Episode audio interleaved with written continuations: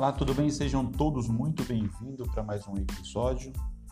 O episódio de hoje que eu quero estar é, refletindo com vocês está em Salmo 46 e os versos primeiro a seguir, que diz o seguinte: Deus é o nosso refúgio e fortaleza, socorro bem presente na angústia.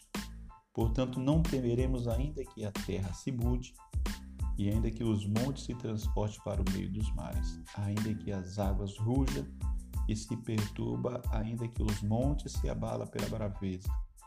Há um rio cujas correntes alegam a cidade de Deus, os santuários da morada do Altíssimo. Só até aqui para nossa reflexão dentro deste Salmo 46, onde eu gostaria de frisar com vocês o primeiro verso que diz: Deus é o nosso refúgio e fortaleza.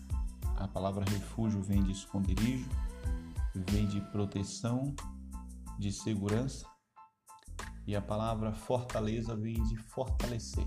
Fortalecer o que está fraco, fortalecer os que estão abatido, desanimado, e também é socorro presente na angústia.